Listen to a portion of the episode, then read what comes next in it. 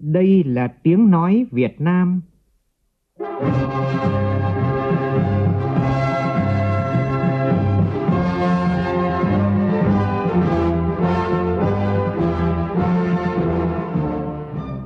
là tiếng nói Việt Nam, phát thanh từ Hà Nội, thủ đô nước Cộng hòa xã hội chủ nghĩa Việt Nam.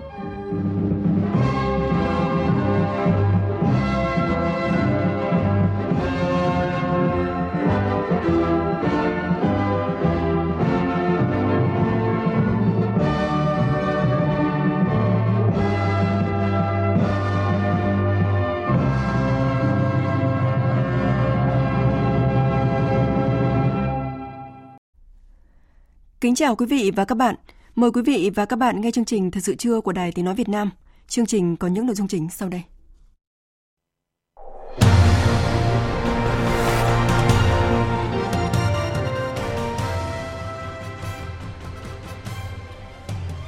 Chủ tịch nước Nguyễn Xuân Phúc dự hội nghị tổng kết thực hiện nghị quyết Trung ương 8 khóa 11 về chiến lược bảo vệ Tổ quốc trong tình hình mới.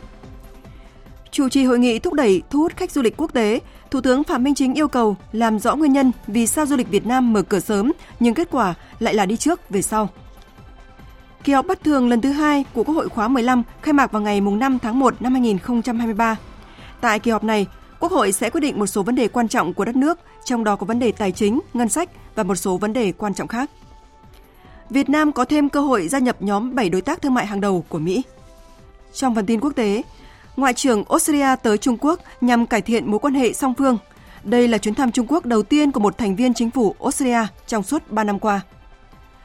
Nước Anh đối mặt với cuộc khủng hoảng đình công y tế nghiêm trọng nhất trong lịch sử khi hàng chục nghìn nhân viên cứu thương đe dọa đình công nhằm gây sức ép buộc chính phủ Anh phải tăng lương do lạm phát.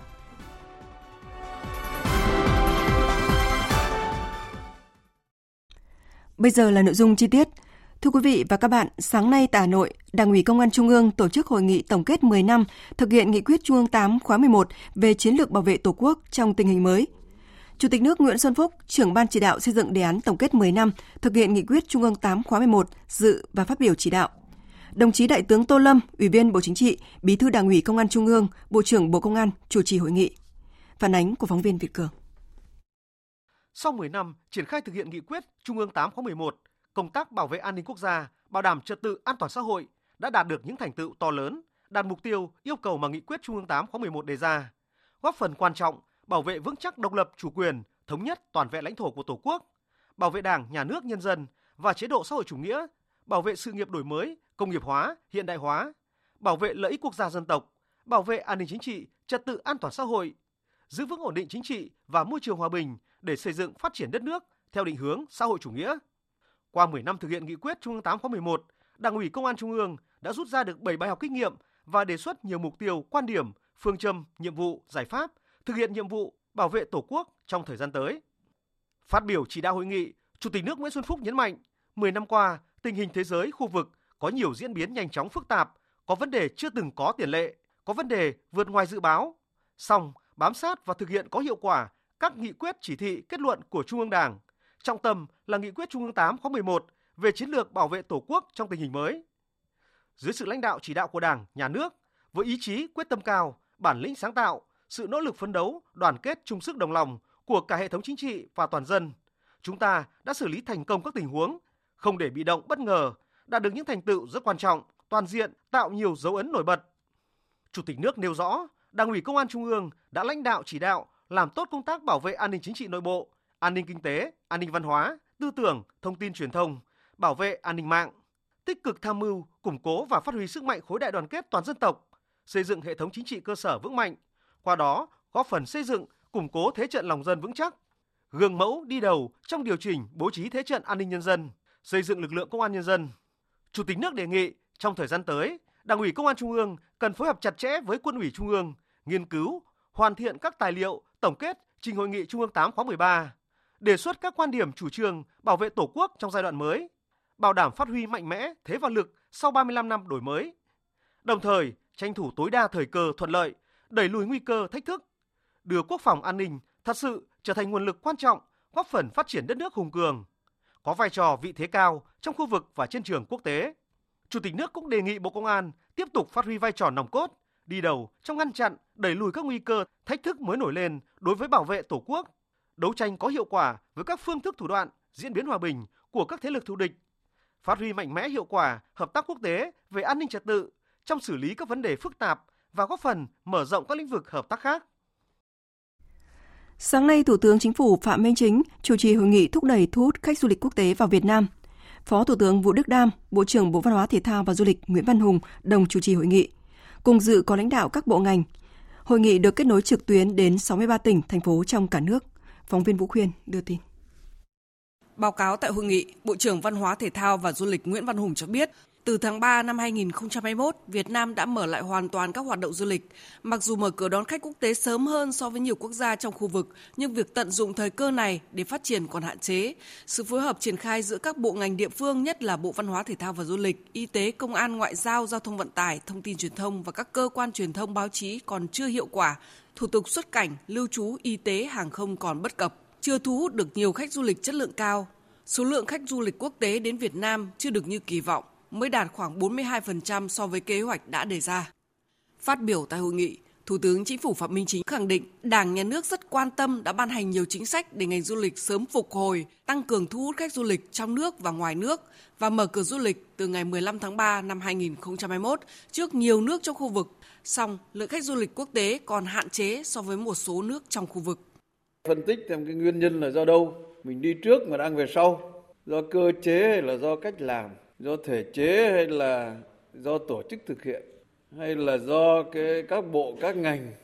chưa làm đầy đủ cái chức trách nhiệm vụ của mình? Rồi các doanh nghiệp cần tập trung vào đâu? Các chuyên gia có ý kiến gì?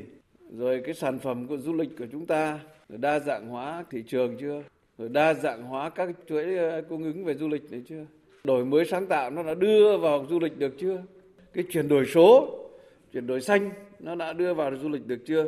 Và chúng ta cần phải xây dựng cái ngành du lịch này như thế nào. Chúng ta có quyết tâm khôi phục và đột phá cái ngành du lịch vào năm 2023 không? Mà cụ thể đây là thu hút khách du lịch nước ngoài. Rồi chúng ta có quyết tâm phát triển văn hóa làm cơ sở, làm nền tảng để thúc đẩy phát triển du lịch không? Thủ tướng yêu cầu phát triển du lịch phải luôn gắn với kinh tế, văn hóa, lịch sử, truyền thống dân tộc, đất nước con người Việt Nam với bảo vệ môi trường và thiên nhiên, giải quyết vấn đề lao động việc làm và an sinh xã hội, bảo đảm quốc phòng an ninh trật tự an toàn xã hội và phát triển du lịch phải chú trọng tính chuyên nghiệp hiện đại, đa dạng, bản sắc độc đáo riêng có của Việt Nam. Phải kiên định mục tiêu nhưng phải hết sức linh hoạt thích ứng, luôn đổi mới sáng tạo, phục hồi nhanh và phát triển bền vững du lịch gắn với đẩy mạnh chuyển đổi số. Tiếp tục giả soát sửa đổi bổ sung các cơ chế chính sách quy định khuyến khích phát triển du lịch, tạo thuận lợi cho khách du lịch cả nội địa và quốc tế, nâng cao năng lực cạnh tranh quốc tế về du lịch. Bên cạnh đó, đơn giản hóa quy trình thủ tục, tạo thuận lợi về xuất nhập cảnh, đi lại, lưu trú cho khách du lịch quốc tế, áp dụng thị thực điện tử, nghiên cứu mở rộng cơ chế thí điểm miễn kéo dài thị thực nhập cảnh cho công dân các nước, tạo điều kiện thuận lợi cho hãng hàng không trong nước và quốc tế mở đường bay mới, trực tiếp kết nối Việt Nam với thị trường du lịch trọng điểm và tiềm năng. Tiếp tục chương trình phiên họp thứ 18, sáng nay, dưới sự chủ trì của Chủ tịch Quốc hội Vương Đình Huệ, Ủy ban Thường vụ Quốc hội họp giả soát công tác chuẩn bị và cho ý kiến về nội dung chương trình kỳ họp bất thường lần thứ hai Quốc hội khóa 15. Theo dự kiến, kỳ họp bất thường Quốc hội khóa 15 làm việc trong 4 ngày, khai mạc vào ngày 5 tháng 1 năm 2023. Phóng viên Lại Hoa phản ánh. Tại kỳ họp bất thường lần thứ hai, nội dung quan trọng là Quốc hội cho ý kiến quyết định quy hoạch tổng thể quốc gia thời kỳ 2021-2030, tầm nhìn đến năm 2050, xem xét thông qua dự thảo luật khám bệnh chữa bệnh sửa đổi và tổng kết đánh giá thực hiện nghị quyết số 30 về kỳ họp thứ nhất Quốc hội khóa 15, xem xét quyết định việc tiếp tục thực hiện một số chính sách liên quan đến công tác phòng chống dịch COVID-19 và cho phép tiếp tục sử dụng giấy đăng ký lưu hành thuốc, nguyên liệu làm thuốc hết thời hạn hiệu lực từ ngày 1 tháng 1 năm 2023 mà chưa kịp gia hạn theo quy định của luật dược, đồng thời xem xét quyết định một số vấn đề về tài chính ngân sách và công tác nhân sự. Chủ tịch Quốc hội Vương Đình Huệ cho rằng việc tổ chức kỳ họp bất thường lần thứ hai diễn ra vào thời điểm cận Tết Nguyên đán nên cần phải được tiến hành khẩn trương, tập trung cao độ để kết thúc sớm, tạo điều kiện cho các cơ quan địa phương hoàn thành nhiệm vụ còn lại của năm 2022, triển khai nhiệm vụ năm 2023 cũng như triển khai các hoạt động phục vụ nhân dân đón Tết Nguyên đán Quý Mão năm 2023. Chủ tịch Quốc hội Vương Đình Huệ đề nghị các cơ quan hữu quan khẩn trương tiếp thu hoàn thiện việc chuẩn bị nội dung, gửi tài liệu đến đại biểu Quốc hội chậm nhất là 7 ngày trước khai mạc kỳ họp, đảm bảo thời thời gian để các đại biểu Quốc hội tiếp cận tài liệu, nghiên cứu kỹ lưỡng trước khi tham dự kỳ họp. Cái quy hoạch tổng thể quốc gia là cái việc mà nó là cái việc quan trọng nhất mà chúng ta buộc phải có cái kỳ họp này. Để đưa lên đầu và trong cái bối cảnh như vậy thì phương án họp tập trung vì còn có cả công tác nhân sự, có những vấn đề cần phải tập trung công tác lãnh đạo chỉ đạo. Tổng thư ký chủ nhiệm văn phòng Quốc hội Bùi Văn Cường thông tin sẽ không tổ chức tiếp xúc cử tri trước kỳ họp này và nội dung chương trình kỳ họp, kết quả kỳ họp sẽ được công khai trên các phương tiện thông tin đại chúng để cử tri và nhân dân được biết. Đồng tình với quy định này, chủ nhiệm Ủy ban Pháp luật Hoàng Thanh Tùng đề nghị. Chúng tôi cũng nhất trí là tổ chức ờ, họp tập trung đảm bảo hiệu quả. Cũng thống nhất là không tổ chức tiếp xúc cử tri trước sau kỳ họp nhưng mà nội dung và chương trình ờ, kỳ họp thì cần phải đưa tin về là rộng rãi trên các phương tiện thông tin đại chúng để cử tri biết cũng có thể là các đoàn đại biểu quốc hội tự có hình thức phù hợp để nắm ý kiến kiến nghị cử tri liên quan đến ờ, các vấn đề thuộc nội dung kỳ họp. Cũng trong sáng nay, Ủy ban Thường vụ Quốc hội xem xét quyết định việc điều chỉnh dự toán chi ngân sách nhà nước năm 2022 của trường trung cấp luật Tây Bắc từ Bộ Tư pháp sang Ủy ban Nhân dân tỉnh Sơn La. Theo chương trình, chiều nay, Ủy ban Thường vụ Quốc hội cho ý kiến về quy hoạch tổng thể quốc gia thời kỳ 2021-2030, tầm nhìn đến 2050. Thời sự VOV, nhanh, tin cậy, hấp dẫn. Sáng nay, thành phố Hồ Chí Minh tổ chức chạy thử nghiệm đoàn tàu của tuyến Metro số 1 sau hơn 10 năm thi công. Tham dự buổi lễ có ông Nguyễn Văn Nên, Ủy viên Bộ Chính trị, Bí thư Thành ủy Thành phố Hồ Chí Minh, ông Yamada Takio, đại sứ đặc mệnh toàn quyền Nhật Bản tại Việt Nam và đại diện các sở ngành. Tin của phóng viên Hà Khánh thường trú tại Thành phố Hồ Chí Minh. Hơn 10 giờ sáng, đoàn tàu Metro số 1 chính thức lăn bánh ở đoạn trên cao dài gần 9 km từ ga Suối Tiên đến ga Bình Thái. Đoạn trên cao thiết kế cho tàu chạy với tốc độ tối đa 110 km một giờ, nhưng quá trình thử nghiệm tàu chỉ chạy dưới 40 km trên giờ. Trên hành trình, tàu dừng ở ga công nghệ cao khoảng 5 phút cho khách tham gia thử nghiệm tham quan. Ông Nguyễn Quốc Hiển, Phó trưởng ban phụ trách quản lý đường sắt đô thị thành phố Hồ Chí Minh, cam kết cùng nhà thầu sẽ sử dụng tất cả nguồn lực để tiếp tục đẩy nhanh tiến độ thực hiện dự án, chuyển sang giai đoạn đưa vào vận hành khai thác trong năm 2023, năm kỷ niệm 50 năm quan hệ ngoại giao Việt Nam Nhật Bản. Phó Chủ tịch Ủy ban nhân dân thành phố Hồ Chí Minh Bùi Xuân Cường cho biết, Tuyến metro số 1 có ý nghĩa rất quan trọng, ngoài việc phục vụ phát triển thành phố Hồ Chí Minh về hướng đông thì còn là tiền đề quan trọng để tiếp tục thực hiện các dự án đường sắt đô thị khác như metro số 2 Bến Thành Tham Lương, metro số 5 kết nối tuyến số 1 và số 2. Đây cũng là kết quả của sự nỗ lực vượt qua khó khăn, nhất là giai đoạn dịch bệnh, của đội ngũ kỹ sư công nhân Việt Nam và Nhật Bản. Đây là tuyến metro đầu tiên, tàu điện ngầm đầu tiên của thành phố Hồ Chí Minh và cũng như là à, Việt Nam nó có ý nghĩa hết sức là quan trọng cái kết quả ngày hôm nay là một cái sản phẩm cụ thể và qua đó thì đã đánh dấu là một cái bước à, chuyển giai đoạn thực sự sang giai đoạn bắt đầu à, thử nghiệm an toàn à, các giai đoạn cũng như là để sớm để đưa công trình vào vận hành khai thác thương mại theo cái cam kết của chủ tư và của nhà thầu là sẽ tập trung là khai thác thương mại trong năm 2023. Tại Hà Nội, sáng nay Kiểm toán Nhà nước tổ chức hội thảo hoàn thiện cơ chế chính sách về đất đai và những vấn đề đặt ra đối với Kiểm toán Nhà nước. Nhiều vấn đề nóng trong lĩnh vực đất đai cũng như những thách thức trong công tác kiểm toán đối với lĩnh vực này đã được các chuyên gia phân tích tại hội thảo. Phản ánh của phóng viên Thành Trung. Các đại biểu tham dự hội thảo đánh giá đất đai là tài sản công, được giao cho nhiều cá nhân, tổ chức và chịu sự giám sát quản lý của rất nhiều đơn vị. Những vấn đề phát sinh trong quá trình thực hiện luật đất đai là rất phức tạp, trong khi đó cơ chế chính sách về lĩnh vực này còn nhiều bất cập, thậm chí nhiều quy định trồng chéo, thiếu đồng nhất. Sự thiếu đồng nhất trong các văn bản quy phạm pháp luật đã bị nhiều đối tượng lợi dụng để thực hiện những hành vi vi phạm hàng loạt vấn đề về chuyển nhượng quyền sử dụng, việc sai phạm trong chuyển đổi mục đích sử dụng, tổ chức đấu thầu, điều chỉnh quy hoạch cục bộ đang cần sớm được khắc phục. Bà Lê Anh Thư, Phó Giám đốc Sở Tài nguyên và Môi trường thành phố Hà Nội nêu thực tế. Đối với Hà Nội thì có một cái đặc thù đó là sát nhập Hà Tây và Hà Nội, rồi là luật đất đai cũng có thay đổi. Thế cho chúng tôi cũng phải giải quyết rất nhiều vấn đề còn tồn tại à, do cái đặc thù này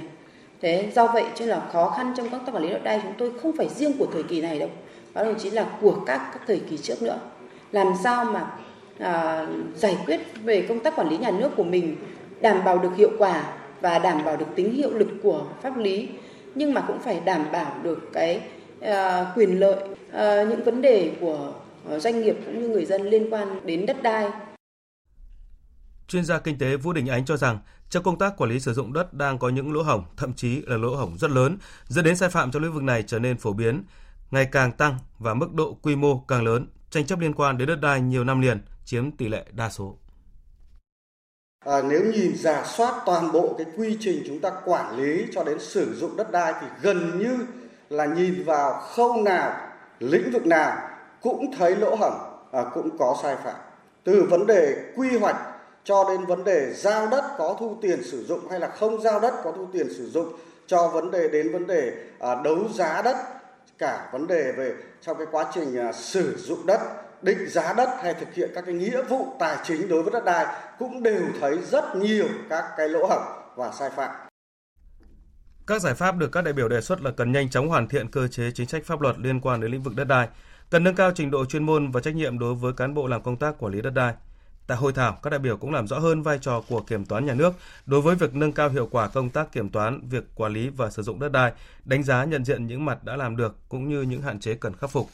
Với nhiệm vụ của mình, kiểm toán nhà nước đã đi sâu kiểm toán với các lĩnh vực nhiều rủi ro, trong đó có lĩnh vực quản lý, sử dụng đất đai để kịp thời phát hiện và ngăn chặn sai phạm. Hội thảo lần này là dịp để kiểm toán nhà nước nâng cao hơn nữa chất lượng kiểm toán đối với công tác quản lý sử dụng đất. Trên cơ sở đó giúp chính phủ nâng cao hiệu quả quản lý, giúp Quốc hội, Hội đồng nhân dân các cấp giám sát tốt hơn nữa lĩnh vực này. Ông Nguyễn Tuấn Anh, Phó Tổng Kiểm toán nhà nước cho biết. Hôm nay có cả các bộ ngành cũng dự, các sở tài nguyên, thế rồi thì về phía các chuyên gia cũng có và về phía kiểm toán nhà nước thì chúng tôi cũng đang đang đang thu thập lại và đánh giá tổng quan thì có thể là sắp tới đây thì ý kiến của kiểm toán nhà nước tham gia à, góp ý với Bộ Tài nguyên Môi trường là cơ quan chủ trì sửa đổi luật đất đai cùng với cái các hội thảo khác thì chúng tôi sẽ làm rõ thêm à, các những cái bất cập, những vướng mắc trong quá trình thực thi luật đất đai vừa qua. Hãng tin Bloomberg vừa nhận định năm 2022 này, Việt Nam đang trên đà thay thế Vương quốc Anh trong top 7 đối tác thương mại hàng hóa hàng đầu của Mỹ, vị trí mà Anh nắm giữ từ nhiều năm nay. Nếu thành hiện thực thì đây sẽ là lần đầu tiên Vương quốc Anh không nằm trong nhóm này, ít nhất tính từ năm 2004 tới nay. Theo dữ liệu của Cục Thống kê Mỹ, tỷ trọng của Vương quốc Anh trong thương mại hàng hóa của Mỹ trong 10 tháng tính từ đầu năm nay đã giảm xuống 2,6%, trong khi của Việt Nam tăng lên 2,7%. Năm 2019, Việt Nam mới lọt vào danh sách top 15 của Cục Thống kê Mỹ về thương mại hàng hóa với Mỹ. Kể từ đó, Việt Nam đã tăng hạng và kết thúc ở vị trí thứ 10 vào năm ngoái. Nếu vị thế dẫn trước của Việt Nam trước Vương quốc Anh được giữ vững trong 2 tháng cuối năm, đó sẽ là lần đầu tiên phần lớn trong số 7 đối tác kinh tế hàng đầu của Mỹ là các nền kinh tế châu Á. Sáng nay tại trường Đại học VinUni Hà Nội diễn ra buổi giao lưu với khán giả mang tên Thác Future. Tại đây, các chủ nhân giải thưởng VinFuture đã chia sẻ những câu chuyện đằng sau từng công trình được giải, cũng như những ý nghĩa của các công trình này trong việc phục vụ nhân loại. Phóng viên Bích Ngọc đang có mặt tại sự kiện đưa tin trực tiếp. Xin mời phóng viên Bích Ngọc. Dạ vâng ạ, thưa quý vị và các bạn. Ờ, trong buổi sáng nay thì có 3 phiên thảo luận với các chủ nhân của giải thưởng chính FinFuture 2022. À, và ừ, trả lời cho câu hỏi là trong 10 đến 15 năm tới thì Internet sẽ thay đổi như thế nào? À, thì tiến sĩ Vinton Grayset à, ờ, là một trong năm tác giả là chủ nhân giải thưởng chính VinFuture thì đã khẳng định là uh, Internet vẫn sẽ phát triển và là công cụ hữu ích nhưng có thể sẽ thay đổi hình thái một chút À, bởi lẽ là một số người có hành vi cư xử không tốt trên mạng internet nên là vấn đề đặt ra là trách nhiệm của các viện tổ chức quốc gia khi mà đảm bảo môi trường internet trong sạch hữu ích. À, thứ hai là tính tự chủ với tư cách cá nhân, tổ chức quốc gia thì có thể bảo vệ cho người dân.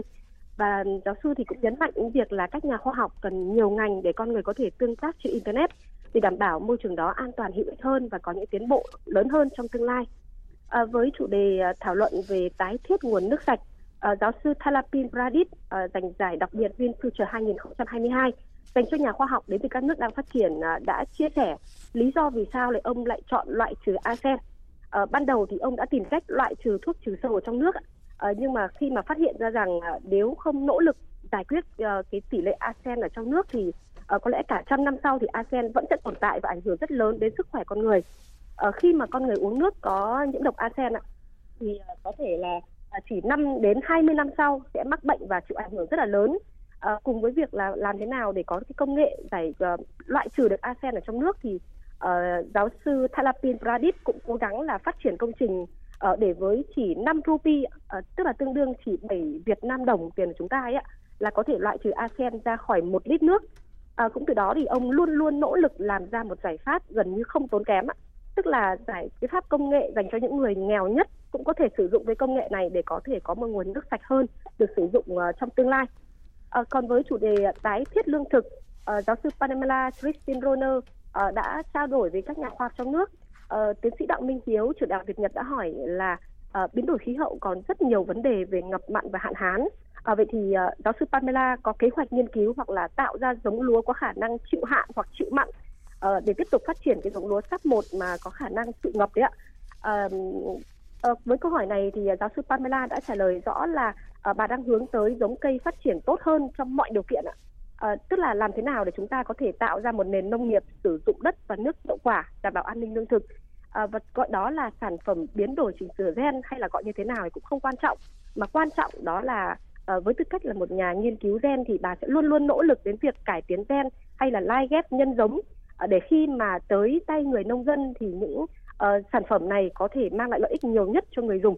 à, và thưa quý vị các bạn chúng tôi sẽ tiếp tục uh, đề cập và phản ánh về thông tin này trong các cái bản tin theo tiếp theo của chương trình và xin mời các biên tập viên tiếp tục uh, nội dung của chương trình thời sự ạ.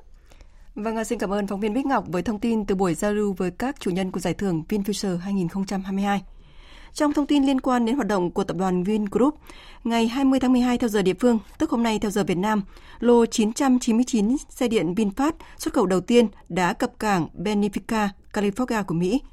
VinFast cũng đã chính thức hoàn thành các thủ tục để bán hàng tại Mỹ và sẽ bắt đầu bàn giao sản phẩm tới khách hàng ngay trong tháng 12 này. 999 xe VinFast đầu tiên cập cảng Mỹ sau 26 ngày khởi hành từ Việt Nam thuộc dòng VF8 City Edition. Đây là lô xe phiên bản giới hạn được sản xuất cho thị trường Mỹ nhằm tạo trải nghiệm trực tiếp về chất lượng sản phẩm của xe điện VinFast. Chương trình tiếp tục với thông tin hoạt động chăm lo Tết tại các địa phương. Thành phố Hồ Chí Minh sẽ dành hơn 926 tỷ đồng chăm lo Tết Quý Mão 2023 cho các đối tượng chính sách, người lao động. Sở Lao động Thương binh và Xã hội Thành phố Hồ Chí Minh có báo cáo nhanh về kế hoạch tổ chức các hoạt động và kinh phí chăm lo Tết Quý Mão. Dịp này, thành phố dự kiến tổ chức hơn 40 đoàn đại biểu đi thăm chúc Tết các lãnh cán bộ lãnh đạo cách mạng, nguyên cán bộ lãnh đạo cấp cao, mẹ Việt Nam anh hùng, các cơ sở cách mạng, gia đình chính sách tiêu biểu cùng nhân sĩ trí thức, chức sách tôn giáo và người dân tộc thiểu số tiêu biểu. Đồng hành cùng chương trình tặng sổ bảo hiểm xã hội, thẻ bảo hiểm y tế cho người có hoàn cảnh khó khăn và mang Tết ấm cho người nghèo Xuân Quý Mão do Bảo hiểm xã hội Việt Nam phát động, từ trung tuần tháng 12 này, các chi nhánh Agribank trên toàn hệ thống phối hợp cùng Bảo hiểm xã hội tổ chức trao sổ bảo hiểm xã hội và thẻ bảo hiểm y tế tại 63 tỉnh, thành phố. Những năm qua, bên cạnh việc thực thi các nhiệm vụ tài chính tiền tệ phục vụ các chương trình phát triển kinh tế của đất nước, phát huy vai trò là ngân hàng thương mại nhà nước chủ lực của ngành ngân hàng, Agribank tích cực dành nguồn lực kinh phí từ hoạt động của ngân hàng cũng như vận động người lao động tham gia đóng góp để thực hiện chương trình an sinh xã hội. Tính đến thời điểm hiện tại, Agribank dành hơn 400 tỷ đồng cho các hoạt động an sinh và dự kiến năm nay ngân hàng này sẽ dành 600 tỷ cho hoạt động này. Các hoạt động tài trợ từ thiện xã hội của Agribank tập trung chủ yếu vào các lĩnh vực như giáo dục, y tế, xây nhà ở cho người nghèo, quan tâm chăm sóc người có công với cách mạng tặng sổ bảo hiểm xã hội, thẻ bảo hiểm y tế và mang Tết ấm đến người nghèo Xuân Quý Mão cũng là những hoạt động đang được Bảo hiểm xã hội tỉnh Quảng Ngãi kêu gọi các cá nhân, tổ chức, doanh nghiệp chung tay hỗ trợ.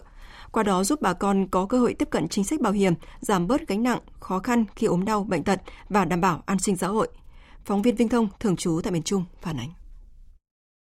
Gia đình ông Phạm Văn Ôn, người Hờ Rê ở xã Ba Cung, huyện Ba Tơ, tỉnh Quảng Ngãi, hoàn cảnh rất khó khăn – Cả nhà có bốn người, thu nhập chủ yếu dựa vào nông nghiệp, làm nương rẫy. Trước đây gia đình ông được nhà nước hỗ trợ mua thẻ bảo hiểm y tế miễn phí, nhưng từ tháng 9 năm 2021 đến nay, thẻ hết hạn không còn giá trị sử dụng nữa.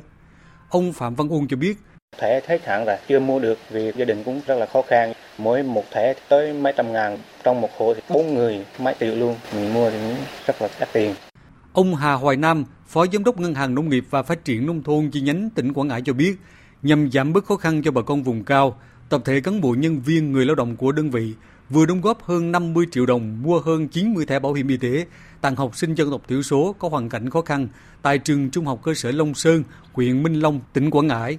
Tôi cũng mong muốn trong thời gian tới bảo hiểm xã hội của tỉnh cũng như Agribank sẽ đây là cái việc làm thường niên tạo điều kiện cho các em học sinh nghèo có hoàn cảnh khó khăn được tiếp cận với các dịch vụ y tế. Bảo hiểm xã hội tỉnh Quảng Ngãi kêu gọi các cá nhân, tổ chức, doanh nghiệp trên địa bàn tỉnh tham gia chương trình tặng sổ bảo hiểm xã hội, thẻ bảo hiểm y tế cho người hoàn cảnh khó khăn và mang Tết ấm đến với người nghèo xuân quý mão. Đến nay, Bảo hiểm xã hội tỉnh Quảng Ngãi đã huy động từ các nguồn gần 2 tỷ đồng, cấp hơn 300 sổ bảo hiểm xã hội và hơn 3.000 thẻ bảo hiểm y tế tặng những người hoàn cảnh khó khăn, học sinh sinh viên không có điều kiện tham gia bảo hiểm xã hội tự nguyện và bảo hiểm y tế. Trong đó, ưu tiên giúp đỡ đồng bào dân tộc thiểu số thuộc nhóm đối tượng không được ngân sách nhà nước đóng hỗ trợ mua bảo hiểm y tế. Ông Trương Quang Hùng, Phó Giám đốc Bảo hiểm xã hội tỉnh Quảng Ngãi cho biết, dịp Tết Nguyên đán Quý Mão, các bệnh nhân nghèo hoàn cảnh khó khăn, đặc biệt khó khăn ở lại các bệnh viện điều trị cũng sẽ được nhận quà Tết. Bảo hiểm xã hội tỉnh có thư ngõ đến các doanh nghiệp, những nhà hảo tâm cùng chung tay với ngành bảo hiểm xã hội cấp thẻ cho người có hoàn cảnh đặc biệt khó khăn. Vì à, chính sách an sinh cho nên ngành cũng chỉ là đóng góp một phần trung ương như địa phương phải có một cái lộ trình để hỗ trợ có tính chất chiến lược và có một quy định cụ thể để cho người dân vùng khó khăn được hưởng cái chính sách an sinh xã hội của nhà nước. Sáng nay, Tòa án Nhân dân thành phố Hà Nội mở phiên tòa xét xử vụ án xảy ra tại Bệnh viện Đa khoa tỉnh Đồng Nai và Công ty Cổ phần Tiến bộ Quốc tế AIC. Phóng viên Quang Chính thông tin. Trong vụ án này, 36 bị cáo bị đưa ra xét xử về 5 tội danh khác nhau, trong đó bị cáo Nguyễn Thị Thanh Nhàn, chủ tịch công ty AIC đang bỏ trốn và bị truy nã, bị đưa ra xét xử về hai tội vi phạm quy định về đấu thầu gây hậu quả nghiêm trọng và đưa hối lộ. Hai bị cáo Trần Đình Thành, cựu bí thư tỉnh ủy Đồng Nai và Đinh Quốc Thái, cựu chủ tịch Ủy ban dân tỉnh Đồng Nai cùng bị đưa ra xét xử về tội nhận hối lộ. Các bị cáo còn lại bị xét xử về các tội lợi dụng chức vụ quyền hạn trong khi thi hành công vụ, vi phạm quy định về đấu thầu gây hậu quả nghiêm trọng, thiếu trách nhiệm gây hậu quả nghiêm trọng. Có hơn 30 luật sư đăng ký bào chữa cho các bị cáo tại phiên tòa. Trong phiên xét xử sáng nay, hội đồng xét xử đã tiến hành kiểm tra căn cước nhân thân của các bị cáo. Theo cáo trạng, Nguyễn Thị Thanh Nhàn có vai trò chủ mưu, cầm đầu, chỉ đạo và trực tiếp thực hiện các hành vi vi phạm quy định về đấu thầu gồm thiết lập quan hệ với người có chức vụ ở tỉnh Đồng Nai để đặt vấn đề, đồng thời trực tiếp hoặc chỉ đạo nhân viên đưa tiền, lợi ích vật chất cho những người này với tổng số tiền 43,8 tỷ đồng để công ty AIC trúng thầu trái pháp luật. Bị cáo Nhàn bị cáo buộc đã chỉ đạo các cán bộ, nhân viên dưới quyền thông đồng cấu kết với chủ đầu tư, các đơn vị tư vấn để tạo điều kiện cho công ty AIC trúng thầu, gian lận trong việc lập hồ sơ dự thầu để công ty AIC trúng 16 gói thầu của dự án Bệnh viện Đồng Nai với tổng giá trị hơn 665 tỷ đồng, gây thiệt hại hơn 152 tỷ đồng. Dự kiến phiên tòa xét xử trong 20 ngày. Do ảnh hưởng của không khí lạnh mạnh, từ hôm nay các tỉnh Tây Bắc gồm Sơn La, Lai Châu, Lào Cai, Yên Bái, Điện Biên đã xảy ra rét đậm, rét hại, nhiệt độ phổ biến từ 10 đến 13 độ C, vùng núi cao có nơi dưới 5 độ C, gây ảnh hưởng đến đời sống sản xuất và sinh hoạt của nhân dân. Điện Biên là một trong những địa phương chịu ảnh hưởng lớn của không khí lạnh mạnh tăng cường. Trong sáng nay 21 tháng 12, hầu hết các địa phương trong tỉnh nên nhiệt độ đều xuống thấp so với mấy ngày trước. Riêng khu đỉnh đèo Pha Đin, nhiệt độ xuống dưới 6 độ C. Để phòng chống đói rét cho đàn trâu bò khoảng hơn 210.000 con, chính quyền và ngành chức năng đang tập trung hướng dẫn nhân dân triển khai các biện pháp ứng phó. Ông Phạm Minh Tiệp, Phó Chủ tịch Ủy ban Nhân dân xã Thanh Trăn, huyện Điện Biên cho biết thì chúng tôi sẽ tiếp tục là đi kiểm tra căn cứ vào cái công văn số 28 ờ, của Ủy ban nhân dân xã thì chúng tôi sẽ chỉ đạo các cán bộ chuyên môn là phải thường xuyên ờ, xuống các cái thôn bản và đôn đốc kiểm tra ờ, các cái điều kiện để phòng chống đói rét cho đàn gia súc gia cầm. Tại tỉnh Sơn La, từ sáng sớm nay, không khí lạnh đã ảnh hưởng đến toàn bộ các địa phương trong tỉnh với nền nhiệt phổ biến từ 10 đến 13 độ C, vùng núi cao như Mộc Châu, Tà Xùa từ 6 đến 8 độ C. Trước diễn biến phức tạp của thời tiết, tỉnh Sơn La đã yêu cầu các địa phương tiếp tục thực hiện tốt các phương án phòng tránh rét cho nhân dân như mặc đủ ấm, tăng cường những loại thức ăn giàu chất dinh dưỡng. Đối với vùng núi cao thì không ra khỏi nhà khi tầm nhìn bị hạn chế bởi sương mù. Các cơ sở y tế ở tỉnh Sơn La, nhất là các cơ sở tuyến huyện, cũng đã chuẩn bị các điều kiện tốt nhất, đảm bảo chăm sóc tốt cho sức khỏe của người bệnh tới khám và điều trị, sẵn sàng chủ động nếu lượng người bệnh tăng đột biến. Bác sĩ Nguyễn Văn Sĩ, Giám đốc Bệnh viện Đa khoa Thảo Nguyên, huyện Mộc Châu, tỉnh Sơn La cho biết. Đối với trẻ nhi thì tất cả các phòng nhi mà cần phải có trang ờ, bị ờ, điều trị bệnh ờ, liên quan đến bệnh hô hấp thì chúng tôi đã trang bị đầy đủ, ví dụ như là quạt sưởi, ví dụ như là điều hòa, rồi chăn ấm và thường xuyên tuyên truyền nhắc nhở ừ, thông qua hệ thống sinh hoạt hội đồng cấp khoa phòng để tuyên truyền và nhắc nhở người bệnh là ngoài vấn đề cái điều kiện trang bị của bệnh viện thì bệnh nhân và người nhà bệnh nhân phải có ý thức giữ ấm trong lúc điều trị tại bệnh viện. Thời sự VOV nhanh, tin cậy, hấp dẫn. Chương trình tiếp tục với phần tin quốc tế. Tối qua, Ngoại trưởng Australia Penny Wong đã đến Trung Quốc để tham gia cuộc đối thoại ngoại giao chiến lược lần thứ 6 giữa hai nước diễn ra hôm nay. Đây là chuyến thăm Trung Quốc đầu tiên của một thành viên chính phủ Australia kể từ năm 2019 nhằm cải thiện mối quan hệ hai nước. Việt Nga, phóng viên Đài tiếng nói Việt Nam thường trú tại Australia, thông tin. Phát biểu ngay sau khi đặt chân đến Bắc Kinh vào tối qua, Ngoại trưởng Australia Penny Wong cho biết Thật tốt khi được đến đây, đến Trung Quốc. Hai nước đã trải qua một khoảng thời gian không có trao đổi đoàn cấp cao. Dấu hiệu thành công của chuyến đi này chính là việc diễn ra cuộc đối thoại. Chúng ta có nhiều vấn đề cần giải quyết và đối thoại chính là điều kiện tiên quyết để giải quyết những vấn đề này. Truyền thông Australia cho hay có hai vấn đề đang nổi lên mà nhiều khả năng Ngoại trưởng Penny Yong sẽ thảo luận trong cuộc gặp với người đồng cấp Trung Quốc Vương Nghị vào ngày hôm nay. Thứ nhất đó là việc Trung Quốc đang giam giữ hai người dân nước này là nhà báo Thành Lôi và nhà văn Dương Hằng Quân. Thứ hai, đó là các biện pháp mà Trung Quốc đưa ra nhằm hạn chế nhập khẩu lượng hàng hóa trị giá 20 tỷ đô la Australia từ Australia, trong đó có thịt bò, rượu vang và lúa mạch. Ngoài ra, truyền thông Australia cũng dẫn lời Ngoại trưởng Penny Yong cho biết sẽ thảo luận vấn đề nhân quyền với phía Trung Quốc ở mọi cấp độ phù hợp. Hiện tại, quan hệ giữa Australia và Trung Quốc đã được phá băng song tốc độ cải thiện quan hệ vẫn còn chậm chạp khi các bất đồng lớn giữa hai bên vẫn chưa được tháo gỡ. Trong bối cảnh này, sẽ là quá lạc quan khi cho rằng quan hệ giữa hai nước sẽ nhanh chóng được cải thiện trong thời gian tới. Và điều này cũng đã được Ngoại trưởng Penny Yong khẳng định trong cuộc họp báo ngày hôm qua khi cho biết Australia đang làm việc một cách kiên nhẫn và cẩn trọng để ổn định mối quan hệ với Trung Quốc. Chúng tôi tìm kiếm mối quan hệ ổn định với Trung Quốc. Chúng tôi sẽ hợp tác trên lĩnh vực có thể và trong các vấn đề còn bất đồng thì sẽ tìm kiếm đối thoại dựa trên lợi ích quốc gia. Liên Hợp Quốc, Anh, Mỹ vừa đồng loạt lên án mạnh mẽ việc chính quyền Taliban tại Afghanistan chỉ thị cho các trường đại học nước này ngay lập tức đình chỉ việc tiếp nhận nữ sinh viên. Hội đồng Bảo an Liên Hợp Quốc đang nhóm họp tại New York về tình hình Afghanistan. Phát biểu trước hội đồng, Phó Đại sứ Mỹ tại Liên Hợp Quốc Robert Wood vừa nhấn mạnh, Taliban không thể mong đợi trở thành một thành viên hợp pháp của cộng đồng quốc tế cho đến khi nào họ thực sự tôn trọng quyền của tất cả người dân Afghanistan, đặc biệt là quyền con người và quyền tự do cơ bản của phụ nữ và trẻ em gái. Từ Washington, người phát ngôn Bộ Ngoại giao Mỹ Ned Price nhấn mạnh, Mỹ sẽ xem xét có thể làm gì để buộc Taliban phải hành động có trách nhiệm. Còn theo đại sứ Anh tại Liên Hợp Quốc Barbara Woodward, quyết định này của chính quyền Taliban là một sự cắt giảm nghiêm trọng đối với quyền của phụ nữ và cũng là nỗi thất vọng sâu sắc đối với mỗi nữ sinh. Lần đầu tiên trong 9 năm qua, chính phủ Nhật Bản sửa đổi chiến lược an ninh công cộng, trong đó tập trung vào việc tăng cường các biện pháp ngăn chặn khủng bố và bảo vệ những nhân vật quan trọng. Theo chiến lược mới, cơ quan cảnh sát quốc gia sẽ phối hợp với lực lượng cảnh sát các tỉnh, thành phố để thu thập và phân tích thông tin để bảo vệ tốt nhất những nhân vật quan trọng. Bên cạnh đó, các khu vực công và tư nhân sẽ phải hợp tác để thực hiện các biện pháp chống khủng bố. Trước tình trạng giá thuốc, vật tư y tế phòng chống dịch COVID-19 tăng cao sau khi Trung Quốc nới lỏng các biện pháp phòng dịch, cơ quan quản lý giám sát thị trường Trung Quốc đã tập trung trấn áp các hành vi vi phạm đảm bảo sự định của giá cả. Phóng viên Tuấn Đạt, thường trú tại Trung Quốc, đưa tin. Phó Cục trưởng Tổng cục Quản lý Giám sát Thị trường Trung Quốc Điền Thế Hồng cho biết,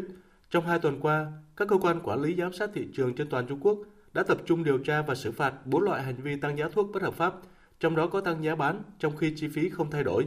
Tổng cộng đã thụ lý 307 vụ án, kết án 92 vụ và số tiền phạt lên đến 2,581 triệu nhân dân tệ, khoảng 360.000 đô la Mỹ. Theo ông Điền Thế Hồng, hiện tại Tổng cục Quản lý Giám sát Thị trường Trung Quốc đang nhanh chóng ngăn chặn các vấn đề như giá thuốc và vật tư y tế liên quan đến dịch bệnh tăng mạnh. Về năng lực sản xuất các loại thuốc và kháng nguyên liên quan đến dịch bệnh, Phó Cục trưởng Cục Quản lý Giám sát Dược phẩm Quốc gia Trung Quốc Hoàng Quả cho biết, nguyên liệu dùng cho sản xuất các loại thuốc điều trị COVID-19 ở Trung Quốc là đầy đủ và các nhà sản xuất dược phẩm đang từng bước nâng cao năng lực sản xuất. Tính đến hiện tại, Cục Quản lý Giám sát Dược phẩm Quốc gia Trung Quốc đã phê duyệt 42 loại thuốc thử kiểm tra kháng nguyên với sản lượng hàng ngày khoảng 60 triệu liều. Thời gian tới, Trung Quốc sẽ tăng cường giám sát trong hai lĩnh vực then chốt. Một mặt tăng cường giám sát toàn chuỗi, không chỉ chú ý giám sát giá thị trường đầu cuối, mà còn chú ý giám sát giá nguyên liệu quan trọng, đặc biệt là dược liệu Trung Quốc. Mặt khác sẽ chú ý hơn đến việc chấn áp hành vi đầu cơ và các hoạt động bất hợp pháp tiềm ẩn có hại cho thị trường, đồng thời duy trì trật tự giá cả và cạnh tranh. Tại Anh, hàng chục ngàn nhân viên cứu thương đe dọa tiến hành đình công trong ngày hôm nay, tiếp nối các cuộc đình công lịch sử của hơn 100.000 y tá trong ngày hôm qua, nhằm gây sức ép buộc chính phủ Anh phải nhượng bộ trước các yêu cầu tăng lương và cải thiện điều kiện làm việc. Quân đội Anh đã được huy động nhằm ứng phó với nguy cơ hệ thống y tế bị tê liệt. Tin của phóng viên Quang Dũng, thường trú tại Pháp, theo dõi khu vực Tây Âu. Các cuộc đình công này sẽ buộc hàng ngàn bệnh nhân tại Anh phải tự tìm cách di chuyển đến các bệnh viện, bất kể tình trạng bệnh tật ra sao. Nguy cơ này khiến nhiều lãnh đạo các bệnh viện tại Anh phải thúc giục Thủ tướng Anh Rishi Sunak trực tiếp can thiệp nhằm hạn chế tối đa tác động tiêu cực đến các bệnh nhân. Tuy nhiên, chính phủ Anh hiện vẫn chưa cho thấy bất cứ ý định nhượng bộ nào trước đòi hỏi của các công đoàn, đồng thời cũng đã huy động trên 1.000 binh sĩ nhằm đảm nhiệm việc lái các xe cứu thương thay cho các nhân viên đình công. Bộ trưởng Y tế Anh, ông Steve Barclay, ngày 20 tháng 12 đã lên tiếng kêu gọi các công đoàn hành động có trách nhiệm.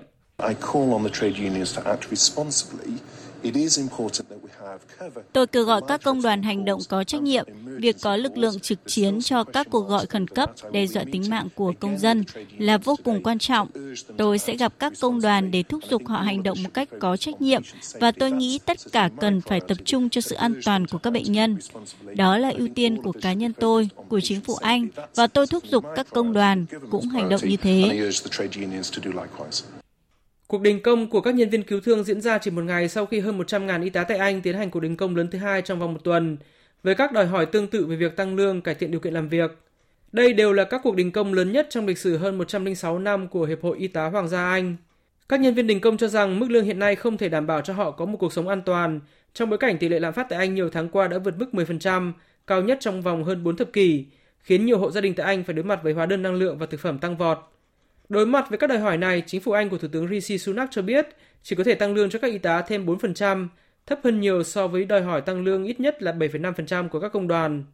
Đây được xem là làn sóng đình công lớn nhất tại Anh trong nhiều thập kỷ qua, có nguy cơ làm tê liệt nền kinh tế Anh. Các nhà khoa học tham gia chương trình cứu sản san hô lớn nhất thế giới Great Barrier của Australia vừa thử nghiệm thành công phương pháp đóng băng và lưu trữ ấu trùng san hô nhằm giúp khôi phục những dạng san hô đang bị đe dọa bởi biến đổi khí hậu. Tổng hợp của biên tập viên Đài Tiếng Nói Việt Nam. Giới nghiên cứu đang nỗ lực bảo vệ các dạng san hô trong bối cảnh nhiệt độ đại dương tăng làm mất ổn định các hệ sinh thái mong manh. Chỉ riêng dạng san hô Great Barrier đã trải qua 4 đợt tẩy trắng trong 7 năm qua. San hô đông lạnh có thể được lưu trữ và sau đó đưa trở lại tự nhiên, nhưng quy trình hiện tại đòi hỏi trang thiết bị tinh vi, bao gồm cả tia laser. Trong thử nghiệm tại phòng thí nghiệm trong tháng 12 này, lần thử nghiệm đầu tiên trên thế giới với dạng san hô Great Barrier, các nhà khoa học sử dụng lưới làm lạnh để đóng băng ấu trùng san hô tại Viện Khoa học Biển Australia. Nhà nghiên cứu Mary H. Don cho biết, If we can secure nếu chúng ta có thể đảm bảo hoặc cứu được tính đa dạng sinh học của san hô và sự đa dạng di truyền của chúng, thì chúng ta sẽ có các công cụ đắc lực cho tương lai để thực sự giúp khôi phục các dạng san hô. Công nghệ mới sẽ là một yếu tố thay đổi thực sự cuộc chơi. Hiện các thử nghiệm vẫn đang tiếp tục được thực hiện với các dạng san hô Great Barrier lớn hơn. Công trình nghiên cứu này có sự tham gia của các nhà khoa học từ Ames, Vườn thú quốc gia Smithsonian và Viện Sinh học Bảo tồn, Quỹ dạng san hô Great Barrier và Hội Bảo tồn Taronga Australia. Đây là một phần trong chương trình thích nghi và phục hồi san hô. Tỷ phú Elon Musk tuyên bố sẽ từ chức giám đốc điều hành Twitter sau khi tìm được người thay thế. Trong thông báo tối qua theo giờ địa phương, tỷ phú Elon Musk cho biết ông sẽ từ chức ngay sau khi tìm được người đảm nhiệm chức vụ giám đốc điều hành Twitter và sau đó sẽ điều hành nhóm phần mềm và máy chủ. Tuyên bố của tỷ phú Elon Musk được đưa ra hai ngày sau khi ông mở cuộc khảo sát về khả năng từ chức lãnh đạo Twitter. Cuộc thăm dò ý kiến kết thúc sau 12 giờ vào ngày 19 tháng 12 vừa qua với hơn 17 triệu người tham gia bỏ phiếu. 57% số người tham gia cho rằng ông Elon Musk nên từ chức. Trước cuộc khảo sát, tỷ phú Elon Musk đã tuyên bố ông sẽ làm theo ý kiến của đa số.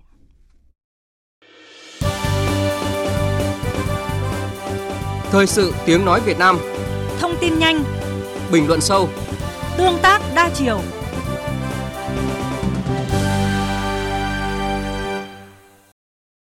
Quý vị và các bạn đang nghe chương trình Thời sự trưa của Đài Tiếng Nói Việt Nam. Thưa quý vị và các bạn, năm 2022 tiếp tục là năm ghi dấu ấn đậm nét của quá trình chuyển đổi số trong nông nghiệp, đặc biệt là ở các vùng nông thôn. Cũng chọn sản xuất nông nghiệp để dấn thân, song Tô Linh Bình ở thôn 5, xã Hà Mòn, huyện Đắc Hà, tỉnh Con Tum lại có lối đi riêng. Sau nhiều năm kiên trì theo đuổi sản xuất nông nghiệp xanh bền vững, anh nông dân 4.0 đã hình thành được hợp tác xã công nghệ cao Liên minh Farm với 30 thành viên. Phóng viên qua điểm thường trú tại Tây Nguyên có bài viết Hợp tác xã nông nghiệp xanh của anh nông dân thời công nghệ số. Mời quý vị và các bạn cùng nghe. Hợp tác xã nông nghiệp công nghệ cao Liên minh Farm do Tô Linh Bình, 29 tuổi, làm chủ tịch hội đồng quản trị kiêm giám đốc, có trụ sở ở thôn 5 xã Hà Mòn, huyện Đắc Hà, tỉnh Con Tum. Thế nhưng hợp tác xã lại có địa bàn sản xuất ở nhiều nơi trong tỉnh như Đắc Hà, Ngọc Hồi, Đắc Tô, Con Rẫy, Sa Thầy, thành phố Con Tum, thậm chí là cả ở tỉnh bạn Gia Lai. Để xóa khoảng cách địa lý, tạo sự liên hệ, mối liên kết bền chặt giữa các thành viên, anh Tô Linh Bình cho biết, tất cả 30 thành viên đều phải biết cơ bản về công nghệ thông tin. Công nghệ thông tin mang đến tiện ích rõ ràng và không thể thiếu cho nông nghiệp. Các bạn ở xa kết nối bằng ờ, Zalo, Facebook rồi là tổ chức các cái nhóm trên điện thoại, trên trang cá nhân, lập trang fanpage là để thường xuyên cập nhật các cái hình ảnh, các thông tin video nhà vườn để cho bà con cùng vào cùng chia sẻ kinh nghiệm. Theo anh Tô Linh Bình, anh quyết tâm tìm đến với nông nghiệp sạch là vì trải nghiệm thực tế của bản thân khi lập gia đình phải sống giữa vườn cây ăn trái sực mùi thuốc bảo vệ thực vật. Khi đã định hình được hướng đi mới, anh truyền cảm hứng cho nhiều nông dân tạo một xu hướng nông sản sạch để bảo vệ mình và bảo vệ cộng đồng. Hiện 30 thành viên hợp tác xã nông nghiệp công nghệ cao Liên minh Farm đang canh tác trên 50 ha cà phê, hơn 70 ha sầu riêng cùng hàng chục hecta cây ăn quả, tuân thủ nghiêm ngặt quy trình canh tác hữu cơ sinh học. Thông tin về vườn cây của từng thành viên hợp tác xã thường xuyên được cập nhật trên nhóm. Trước những vấn đề phát sinh như bệnh hại, cây có dấu hiệu bất thường, các thành viên đều nhận được tư vấn, hỗ trợ kịp thời từ những người có kinh nghiệm trong hợp tác xã. Anh Lê Quốc Hòa, nhà ở thôn 2 xã Đắc Ui, huyện Đắc Hà cho biết, lợi thế đặc biệt của các thành viên hợp tác xã là có thể nhận được sự hỗ trợ, giúp đỡ từ xa và bất cứ lúc nào. Tôi trồng hai hết sầu riêng xen với mít, làm về bên sinh học thì thấy an toàn với lại thân thiện với môi trường. Qua mạng xã hội với lại ờ, nhóm riêng của hợp tác xã nữa thì anh em giao lưu qua lại rất là tiện lợi. Nhiều khi ờ, gửi gì thì mình cứ gọi qua FaceTime mình trao đổi qua đó. Cần lúc nào thì mình gọi trong một cái nhóm đó thì lúc nào anh em cũng hết lòng hỗ trợ kịp thời hiện tại các sản phẩm cà phê sầu riêng cùng một số loại trái cây của Liên minh Farm đã không đáp ứng đủ nhu cầu của thị trường đã cùng nhau vượt qua giai đoạn gian khó các thành viên hợp tác xã giờ lại đang cùng đoàn kết tiếp tục thực hiện những kế hoạch bài bản và dài hơi hơn cho mô hình nông nghiệp hữu cơ. Trước mắt, hợp tác xã mở rộng diện tích tưới tự động, đồng thời đăng ký mã số vùng trồng để sản phẩm có thể vươn xa.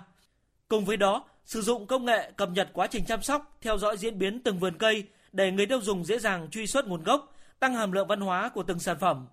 Nói về người đứng đầu, dẫn dắt cho Hợp tác xã Nông nghiệp Công nghệ cao Liên minh Farm Tô Linh Bình, anh Nha Xây, Phó Bí thư Thường trực tỉnh đoàn Con Tum cho biết. Trong sản xuất nông nghiệp sạch xanh, Tô Linh Bình này có nhiều cái mô hình, nhiều cái đột phá và đặc biệt là có cái sự chia sẻ cùng với đoàn viên thanh niên và tạo công ăn việc làm cho đoàn viên thanh niên khó khăn. Trong những năm vừa qua thì anh Bình cũng đã nhận nhiều cái giải thưởng. Năm 2022, với Hợp tác xã Nông nghiệp Công nghệ cao Liên minh Farm hiện đại và hiệu quả, anh Tô Linh Bình được nhận vinh dự lớn với giải thưởng lương định của dành cho nông dân trẻ doanh nhân khởi nghiệp nông nghiệp xuất sắc toàn quốc. Cũng trong năm 2022, Tô Linh Bình được Ủy ban Nhân dân tỉnh Con Tum trao tặng danh hiệu gương mặt trẻ tiêu biểu tỉnh Con Tum lĩnh vực lao động, sản xuất kinh doanh. Chương trình Thời sự trưa của Đài Tiếng Nói Việt Nam sẽ tiếp tục với trang tin đầu tư tài chính và bản tin thể thao. Trang tin đầu tư tài chính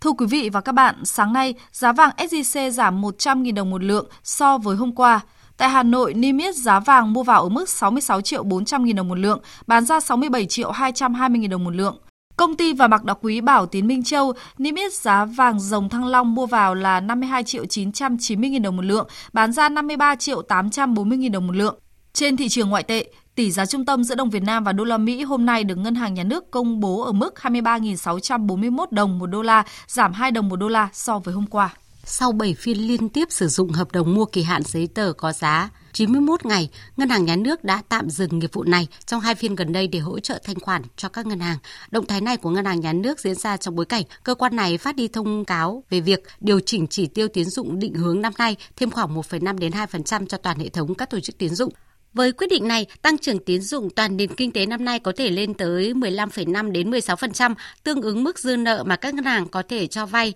trong cuối năm lên đến 300.000 tỷ đồng. Ngân hàng Thương mại Sài Gòn Công Thương vừa công bố biểu lãi suất huy động mới và giảm mạnh khoảng 0,4 đến 1% ở nhiều kỳ hạn. Theo đó, lãi suất cao nhất tại ngân hàng này đã giảm từ 10,5% xuống mức 9,5%. Đây là mức lãi suất áp dụng cho kỳ hạn 13 tháng, theo cả hình thức online và gửi tại quầy. Tương tự lãi suất kỳ hạn 6 tháng giảm 0,4% xuống 9,2% một năm, kỳ hạn 9 tháng giảm 0,5% xuống 9,3% một năm, kỳ hạn 12 tháng cũng giảm 0,4 xuống 9,4% một năm. Ủy ban nhân dân thành phố Hà Nội vừa ban hành quyết định về việc phê duyệt kế hoạch phát triển nhà ở xã hội thành phố giai đoạn 2021-2025. Theo đó, giai đoạn này, Hà Nội xác định các nhiệm vụ phát triển nhà ở xã hội trọng tâm, trong đó đẩy nhanh tiến độ triển khai và hoàn thành 22 dự án với khoảng trên 1 triệu mét khối sàn nhà ở, đáp ứng nhu cầu cơ bản nhà ở xã hội của người dân, xây dựng phát triển đô thị thủ đô hướng đến xanh, văn minh, thông minh hiện đại. Trên thị trường chứng khoán, phiên giao dịch sáng nay do lực cầu bắt đáy phiên chiều qua, nhất là từ nhà đầu tư nước ngoài phần nào đem đến kỳ vọng cho nhà đầu tư về đợt sóng mới của thị trường, nên lệnh mua giá cao được đẩy vào từ khá sớm, giúp thị trường tăng hơn 10 điểm khi mở cửa. Kết thúc phiên giao dịch sáng nay, VN Index đạt 1.027,24 điểm, HN Index đạt 205,32 điểm. Đầu tư tài chính biến cơ hội thành hiện thực. Đầu tư tài chính biến cơ hội thành hiện thực. Thưa quý vị và các bạn, Chủ tịch Ủy ban nhân dân thành phố Hồ Chí Minh Phan Văn Mãi vừa ký ban hành văn bản khẩn gửi Sở Nội vụ và các sở ban ngành, Ủy ban nhân dân các quận huyện, thành phố Thủ Đức về đánh giá xếp loại và xử lý trách nhiệm đối với tổ chức cá nhân trong công tác thực hiện giải ngân đầu tư công năm 2022. Tin của phóng viên Hà Khánh thường trú tại thành phố Hồ Chí Minh. Ủy ban nhân dân thành phố thống nhất đề xuất của Sở Nội vụ về thực hiện đánh giá xếp loại hoàn thành nhiệm vụ và xử lý trách nhiệm đối với tổ chức cá nhân trong triển khai thực hiện giải ngân vốn đầu tư công năm 2022. Cụ thể, với các cơ quan đơn vị có tỷ lệ giải ngân dưới 30%, thủ trưởng không được đánh giá hoàn thành tốt nhiệm vụ năm 2022, không xem xét giải quyết thu nhập tăng thêm đối với quý 4 năm 2022. Với các cơ quan đơn vị có tỷ lệ giải ngân từ 30% đến 50%, thủ trưởng không được xem xét đánh giá hoàn thành xuất sắc nhiệm vụ năm 2022, chỉ xem xét giải quyết thu nhập tăng thêm đối với quý 4 năm 2022 ở mức hoàn thành nhiệm vụ. Với hai trường hợp này, tập thể lãnh đạo đơn vị không được xem xét tặng bằng khen của Ủy ban nhân dân thành phố và các bộ ngành trung ương. Ủy ban nhân dân thành phố xem xét có văn bản phê bình thủ trưởng đơn vị. Với các cơ quan đơn vị có tỷ lệ giải ngân vốn đầu tư công năm 2022 từ 51% đến 79%, thủ trưởng được xem xét đánh giá từ hoàn thành tốt nhiệm vụ trở lên. Từ 80% trở lên được xem xét đánh giá hoàn thành xuất sắc nhiệm vụ năm. Các trường hợp này được xem xét giải quyết thu nhập tăng thêm đối với quý 4 tùy theo thực tế đánh giá. Tập thể lãnh đạo đơn vị được xem xét tặng bằng khen của Ủy ban nhân dân thành phố và các bộ ngành trung ương. Liên quan đến vấn đề này, tại hội nghị triển khai nhiệm vụ kinh tế xã hội năm 2023 do Ủy ban nhân dân thành phố tổ chức vào sáng 20 tháng 12, Chủ tịch Ủy ban nhân dân thành phố Hồ Chí Minh Phan Văn Mãi cho biết, từ nay đến Tết thời gian rất ngắn, do đó thành phố cần tập trung hết sức để giải ngân đầu tư công, cố gắng đến 31 tháng 12 đạt 74% và nếu làm cật lực thì đến ngày 20 tháng 1 năm 2023 niên độ kết thúc năm 2022 sẽ đạt 86%. Tôi đề nghị chúng ta hết sức tập trung cho cái giải ngân đầu tư công. Cho đến giờ này là chúng ta đạt thấp. Tuy nhiên á, thì nếu chúng ta mà năm nay mà giải ngân đầu tư công được 86% thì nó cũng đỡ mất mặt thành phố. Thì rất mong là các ờ, chủ đầu tư, các cơ quan có liên quan chúng ta tập trung để làm sao chúng ta hoàn thành cái kế hoạch năm 2022 với kết quả cao nhất.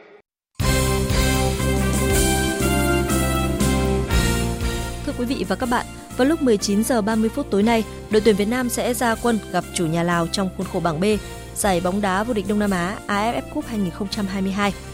Phát biểu tại cuộc họp báo trước trận, huấn luyện viên Park Hang-seo cho biết đội tuyển Việt Nam đã chuẩn bị tất cả những gì cần thiết. Các cầu thủ cũng đã sẵn sàng cho trận ra quân gặp đội tuyển Lào. Chúng tôi vẫn thực hiện các công việc cần phải làm trong công tác chuẩn bị, luôn luôn là thế và không có gì đặc biệt. Năm năm nay, lối chơi cũng như đội hình đã có sự ổn định. Đại đa số các cầu thủ đã gắn bó với tôi trong từng ấy thời gian. Họ cũng đã sẵn sàng. Trong khi đó, hậu vệ Duy Mạnh khẳng định. Tất cả bọn em là cầu thủ thì ờ, luôn luôn ờ, chuẩn bị sẵn sàng. Không chỉ riêng em đâu mà tất cả đồng đội của em đều ờ, chuẩn bị và bất kỳ ai được thi đấu cũng sẽ tập trung cố gắng tuân thủ những chiến thuật của ban luyện đề ra, huấn luyện trưởng đề ra để làm sao đó cố gắng hoàn thành tốt nhiệm vụ của mình và đặc biệt thì đội họ cũng có rất nhiều cầu thủ nổi bật chúng ta cũng phải nghiên cứu họ và phải tìm hiểu họ và mình cũng vậy bọn em cũng sẽ cố gắng làm sao đó để phát huy tất cả những khả năng tốt nhất của mình để làm sao cống hiến hết mình vì một phần sắc áo vì đội tuyển Việt Nam. Tại cuộc họp kỹ thuật trước đó, đội chủ nhà Lào đăng ký trang phục áo đỏ, quần đỏ, tất đỏ. Điều này đồng nghĩa đội tuyển Việt Nam sẽ ra sân trong trang phục áo trắng, quần trắng và tất trắng.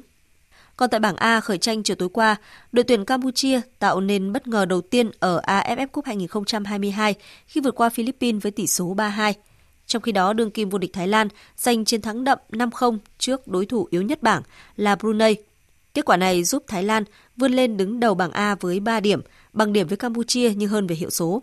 Sau trận đấu này, Thái Lan có 6 ngày nghỉ ngơi trước khi tiếp Philippines trên sân Thammasat. Trở lại với bóng đá trong nước, những ngày này, vòng chung kết U21 quốc gia 2022 đang diễn ra sôi động tại thành phố Vinh, tỉnh Nghệ An. Đây được xem là bệ phóng để các cầu thủ trẻ tự tin hơn trên con đường bóng đá chuyên nghiệp. Năm nay, dù đối mặt với khó khăn về thời tiết, sân bãi tập luyện cũng như nguồn tài trợ, nhưng tất cả các đội bóng cùng ban tổ chức đều nỗ lực để cùng nhau hướng đến một vòng chung kết thành công. Ông Trần Quang Tuyến, đại diện ban tổ chức giải cho biết. Chúng tôi vẫn quyết tâm duy trì là để cho có sân chơi cho các em và đồng thời nữa là đây cũng là cái cơ hội để giúp cho Liên đoàn Việt Nam cũng như các nhà chuyên môn có dịp thẩm định à, các cái tài năng để chuẩn bị tập trung với đội U20 Việt Nam thi đấu tại cái vòng chung kết U20 châu Á tại ờ, Uzbekistan vào tháng 3 cũng như là cái lực lượng này cũng sẽ là đồng cốt cho SEA Games sang năm tại Campuchia. Chúng tôi quyết tâm đưa cái giải đấu này diễn ra một cách trọn vẹn. Tại vòng chung kết U21 quốc gia 2022 có sự xuất hiện của những cái tên nổi bật như Đinh Xuân Tiến, Nguyễn Đức Việt hay Bùi Vĩ Hào. Đây đều là những cầu thủ tiềm năng tại V-League đang từng bước khẳng định tên tuổi. Việc thể hiện tốt cũng như chức vô địch ở giải U21 sẽ giúp họ ghi điểm và có cơ hội nhiều hơn ở đội 1. Tiền vệ Đinh Xuân Tiến của Sông Lam Nghệ An chia sẻ. Giải U21 là một à, cái tiền đề để cho các cầu thủ trẻ như bọn em mà có cơ hội được có sát để à, thực thi đấu nhiều và có bản lĩnh hơn để trước khi à, bước vào những giải đấu lớn hơn. Chiều qua trên sân vận động Cửa Ông, tỉnh Quảng Ninh đã diễn ra loạt trận thứ 5, loạt trận cuối cùng của nội dung thi đấu môn bóng đá nữ thuộc Đại hội thể thao toàn quốc với cuộc so tài giữa đội tuyển Thành phố Hồ Chí Minh gặp đội tuyển Hà Nội và Quảng Ninh gặp Thái Nguyên. Theo đó, Thành phố Hồ Chí Minh và Hà Nội hòa nhau với tỷ số không đều và Quảng Ninh chiến thắng 2-0 trước đội tuyển Thái Nguyên. Kết quả này đã đưa Quảng Ninh lên ngôi vô địch ở môn bóng đá nữ, Thành phố Hồ Chí Minh giành huy chương bạc và Hà Nội giành huy chương đồng. Sau nhiều ngày tranh tài sôi nổi, Đại hội thể thao toàn quốc lần thứ 9 sẽ bế mạc vào tối nay tại Quảng Ninh. Đây là kỳ đại hội có quy mô lớn nhất trong lịch sử thể thao Việt Nam về số lượng môn, nội dung thi đấu và thành phần tham dự.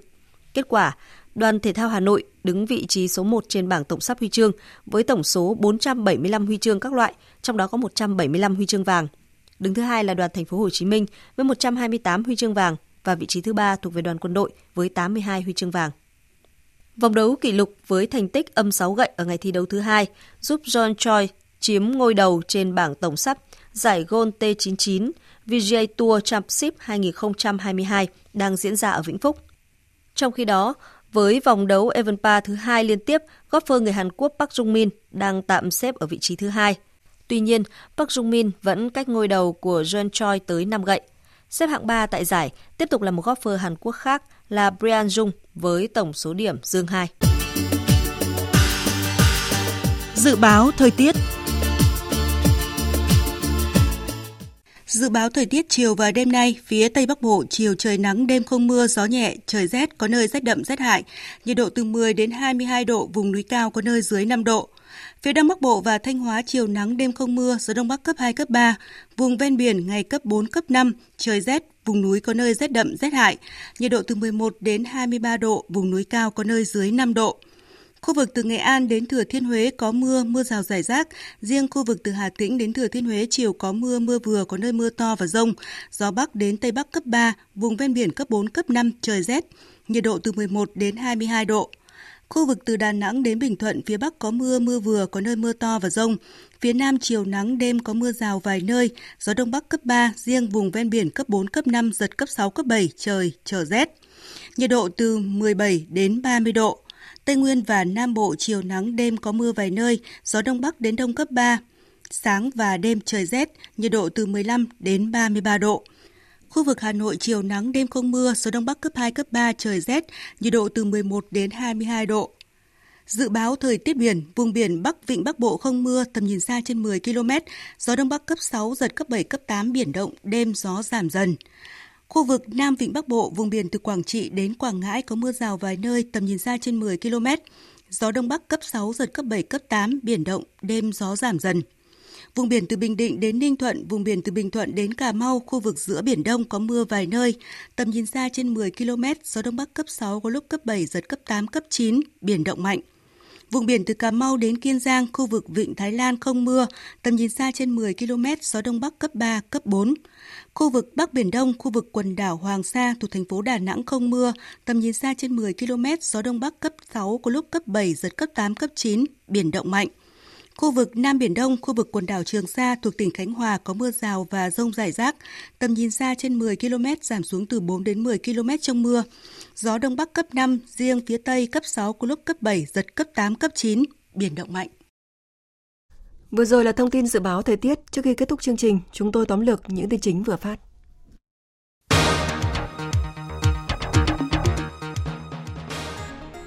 Phát biểu chỉ đạo hội nghị tổng kết thực hiện nghị quyết Trung ương 8 khóa 11 về chiến lược bảo vệ Tổ quốc trong tình hình mới, Chủ tịch nước Nguyễn Xuân Phúc đề nghị Bộ Công an tiếp tục phát huy vai trò nòng cốt, đi đầu trong ngăn chặn, đẩy lùi các nguy cơ, thách thức mới nổi lên đối với bảo vệ Tổ quốc, đấu tranh có hiệu quả với các phương thức, thủ đoạn, diễn biến hòa bình của các thế lực thù địch.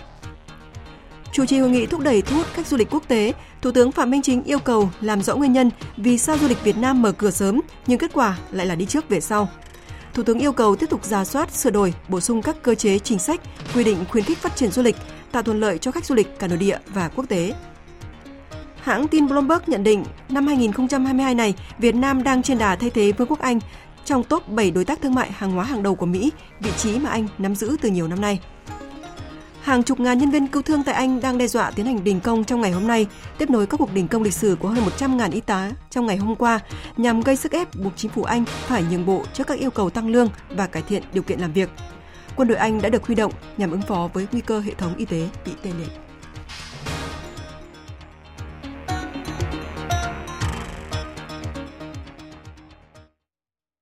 Phần tóm lược những tin chính vừa rồi đã kết thúc chương trình Thời sự trưa của Đài Tiếng Nói Việt Nam. Chương trình do các biên tập viên Minh Châu, Thanh Trường và Thu Hòa thực hiện với sự tham gia của kỹ thuật viên Tuyết Mai, chịu trách nhiệm nội dung Nguyễn Thị Tuyết Mai. Cảm ơn quý vị và các bạn đã quan tâm lắng nghe.